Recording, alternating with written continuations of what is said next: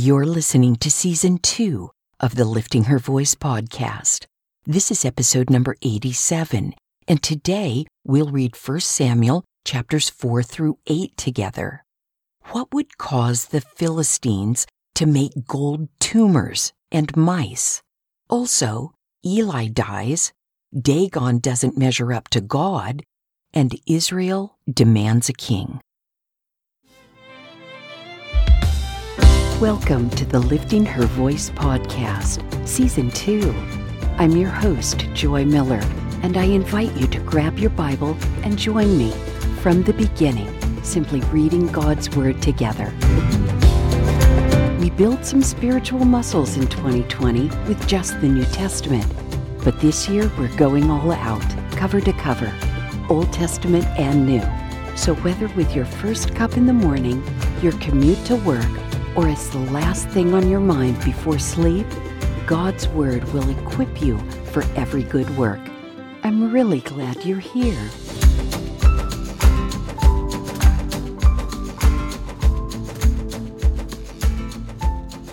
First Samuel chapter 4 And Samuel's words came to all Israel.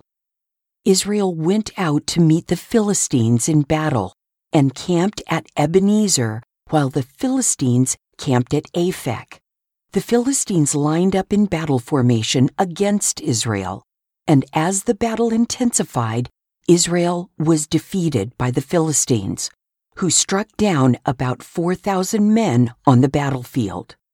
When the troops returned to the camp, the elders of Israel asked, Why did the Lord defeat us today before the Philistines?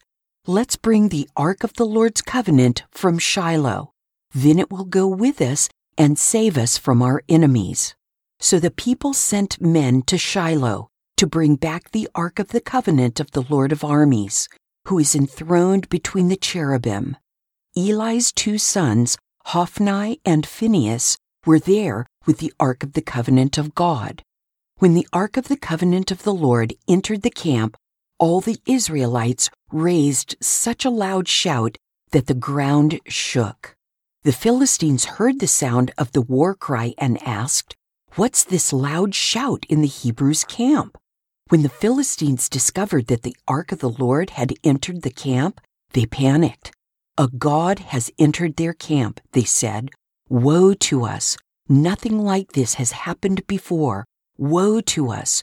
Who will rescue us from these magnificent gods?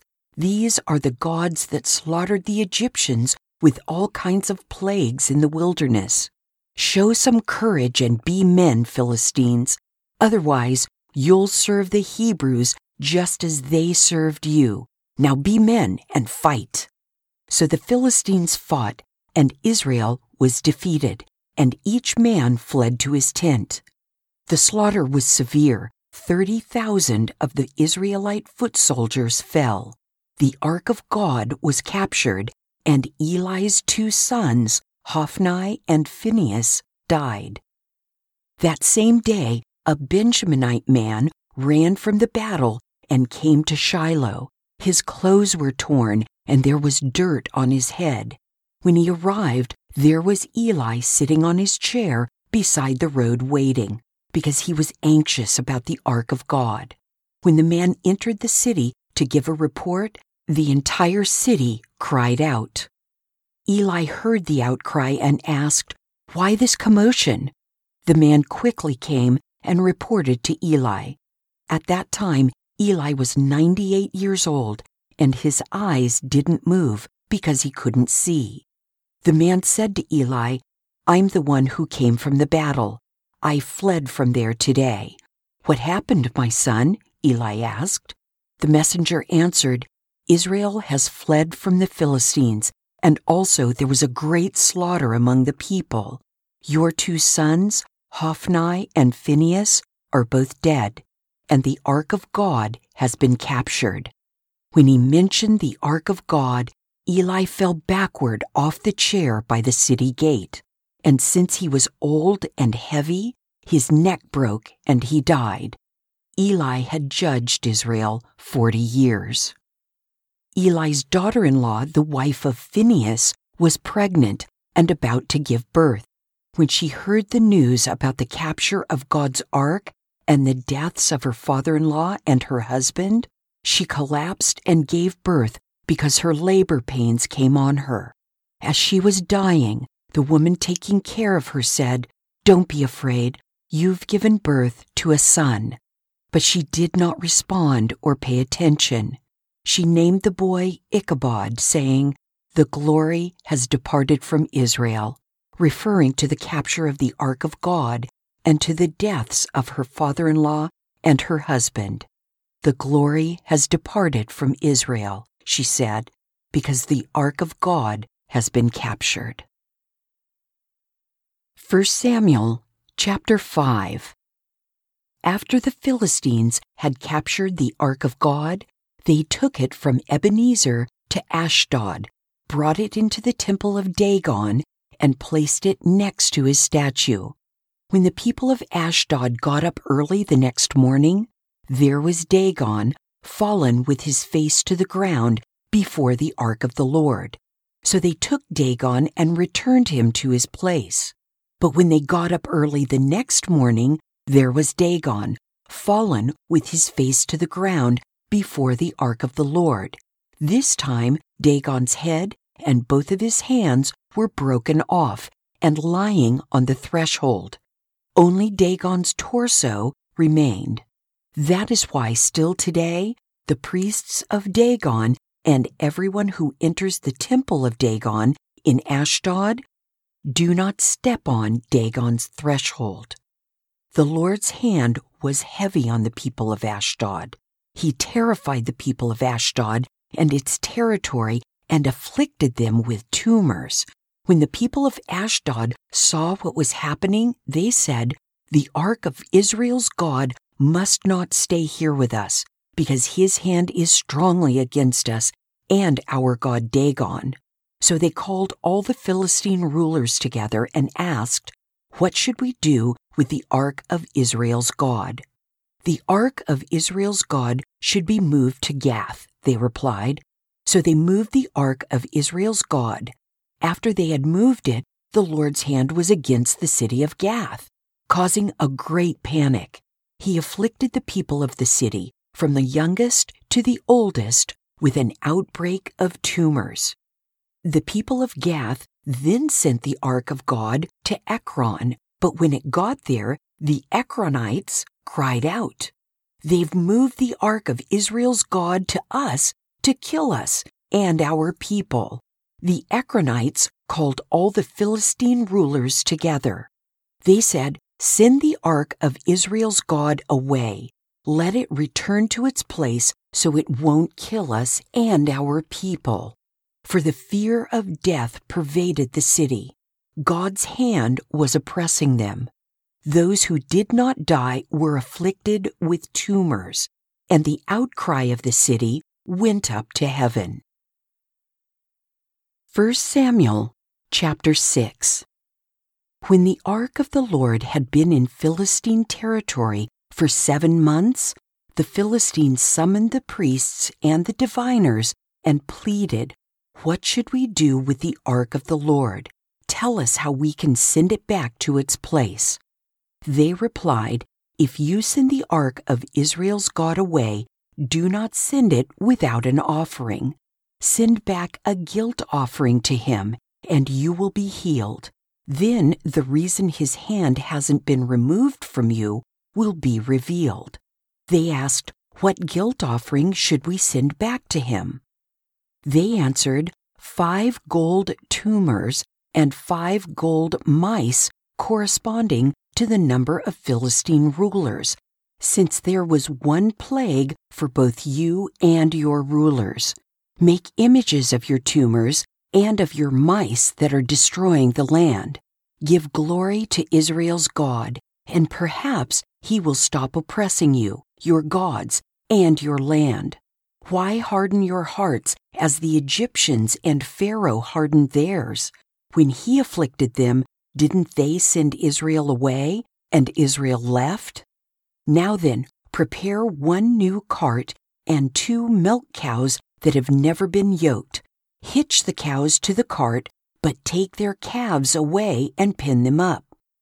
Take the ark of the Lord, place it on the cart, and put the gold objects that you're sending him as a guilt offering in a box beside the ark. Send it off and let it go its way. Then watch. If it goes up the road to its homeland toward Beth Shemesh, it is the Lord who has made this terrible trouble for us. However, if it doesn't, we will know that it was not his hand that punished us. It was just something that happened to us by chance.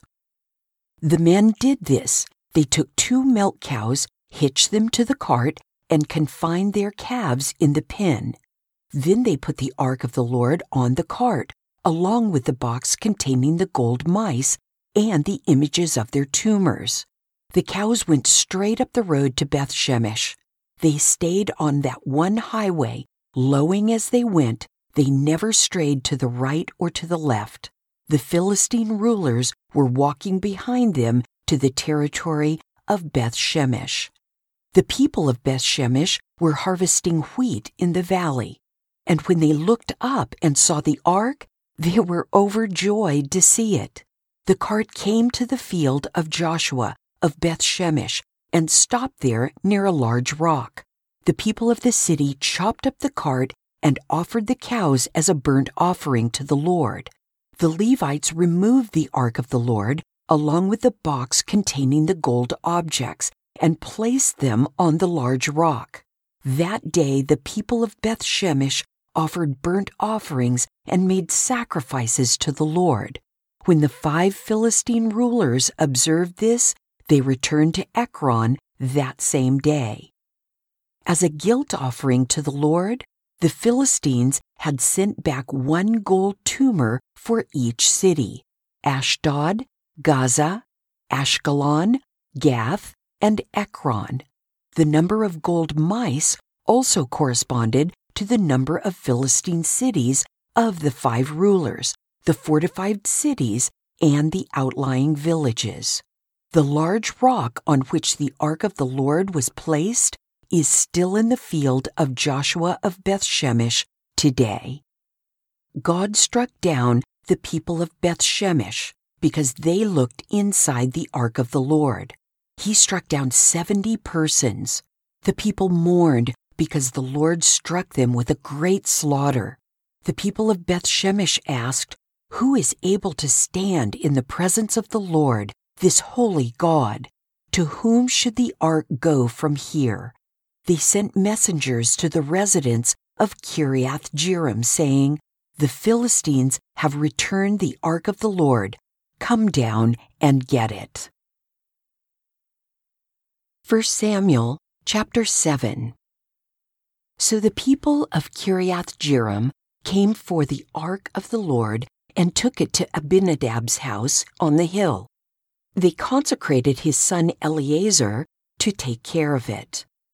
Time went by until twenty years had passed since the ark had been taken to Kiriath Jearim. Then the whole house of Israel longed for the Lord. Samuel told them, If you are returning to the Lord with all your heart, get rid of the foreign gods and the Ashtoreths that are among you. Set your hearts on the Lord and worship only Him. Then He will rescue you from the Philistines. So the Israelites removed the Baals and the Ashtoreths and only worshiped the Lord.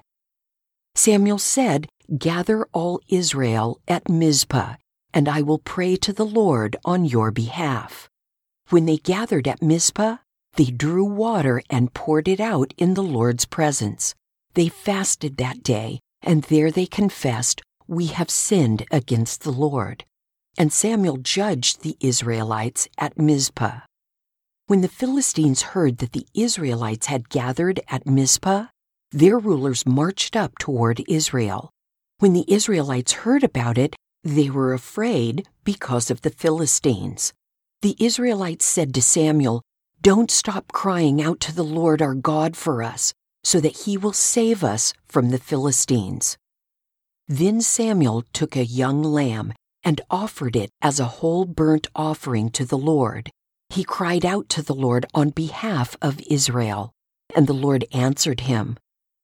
Samuel was offering the burnt offering as the Philistines approached to fight against Israel. The Lord thundered loudly against the Philistines that day and threw them into such confusion that they were defeated by Israel. Then the men of Israel charged out of Mizpah and pursued the Philistines, striking them down all the way to the place below Beth Kar. Afterward, Samuel took a stone and set it upright between Mizpah and Shen. He named it Ebenezer, explaining, The Lord has helped us to this point. So the Philistines were subdued and did not invade Israel's territory again. The Lord's hand was against the Philistines all of Samuel's life. The cities from Ekron to Gath which they had taken from Israel, were restored. Israel even rescued their surrounding territories from Philistine control. There was also peace between Israel and the Amorites. Samuel judged Israel throughout his life. Every year he would go on a circuit to Bethel, Gilgal, and Mizpah and would judge Israel at all these locations. Then he would return to Ramah because his home was there. He judged Israel there, and he built an altar to the Lord there. 1 Samuel chapter 8 When Samuel grew old, he appointed his sons as judges over Israel. His firstborn son's name was Joel, and his second was Abijah. They were judges in Beersheba. However, his sons did not walk in his ways. They turned toward dishonest profit, took bribes, and perverted justice. So all the elders of Israel gathered together and went to Samuel at Ramah. They said to him, Look, you are old, and your sons do not walk in your ways. Therefore, appoint a king to judge us the same as all the other nations have. When they said, Give us a king to judge us, Samuel considered their demand wrong, so he prayed to the Lord. But the Lord told him, Listen to the people and everything they say to you. They have not rejected you, they have rejected me as their king. They are doing the same thing to you that they have done to me since the day I brought them out of Egypt until this day, abandoning me and worshiping other gods. Listen to them, but solemnly warn them and tell them about the customary rights of the king who will reign over them. Samuel told all the Lord's words to the people who were asking him for a king. He said, These are the rights of the king who will reign over you. He will take your sons and put them to his use in his chariots on his horses or running in front of his chariots. He can appoint them for his use as commanders of thousands or commanders of fifties, to plow his ground and reap his harvest, or to make his weapons of war and the equipment for his chariots. He can take your daughters to become perfumers, cooks, and bakers. He can take your best fields, vineyards, and olive orchards and give them to his servants.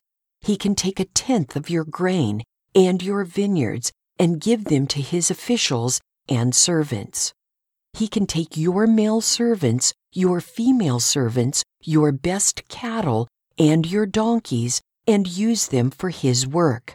He can take a tenth of your flocks, and you yourselves can become his servants. When that day comes, you will cry out, because of the king you've chosen for yourselves, but the Lord won't answer you on that day. The people refused to listen to Samuel. No, they said, we must have a king over us. Then we'll be like all the other nations. Our king will judge us, go out before us, and fight our battles. Samuel listened to all the people's words and then repeated them to the Lord. Listen to them, the Lord told Samuel. Appoint a king for them. Then Samuel told the men of Israel, Each of you, go back to your city. I can't help but be amused by the Dagon story. We would do well to remember that none of the things in this life that we choose to idolize can hold a candle to our infinite and almighty God. And speaking of that, why on earth would the Israelites want a king when they already had the best? Why, oh, why is it so hard for us to give God his due? Why are we so rebellious and prideful and so independent, unwilling to acknowledge that he is in all and through all? Why also is it so hard for us to bend a knee and humble ourselves before God? Please, someone tell me at liftinghervoice.com, Facebook, Instagram, or Twitter. Thank you for joining me here today. I pray that by spending time in His Word every day, you will be changed. Visit me at liftinghervoice.com with your comments and questions. And don't forget to visit the blog page while you're there. If you like the podcast, it would be great if you'd give it a five star review and share it with everyone you know. Don't forget to subscribe wherever you get your podcasts. See you tomorrow.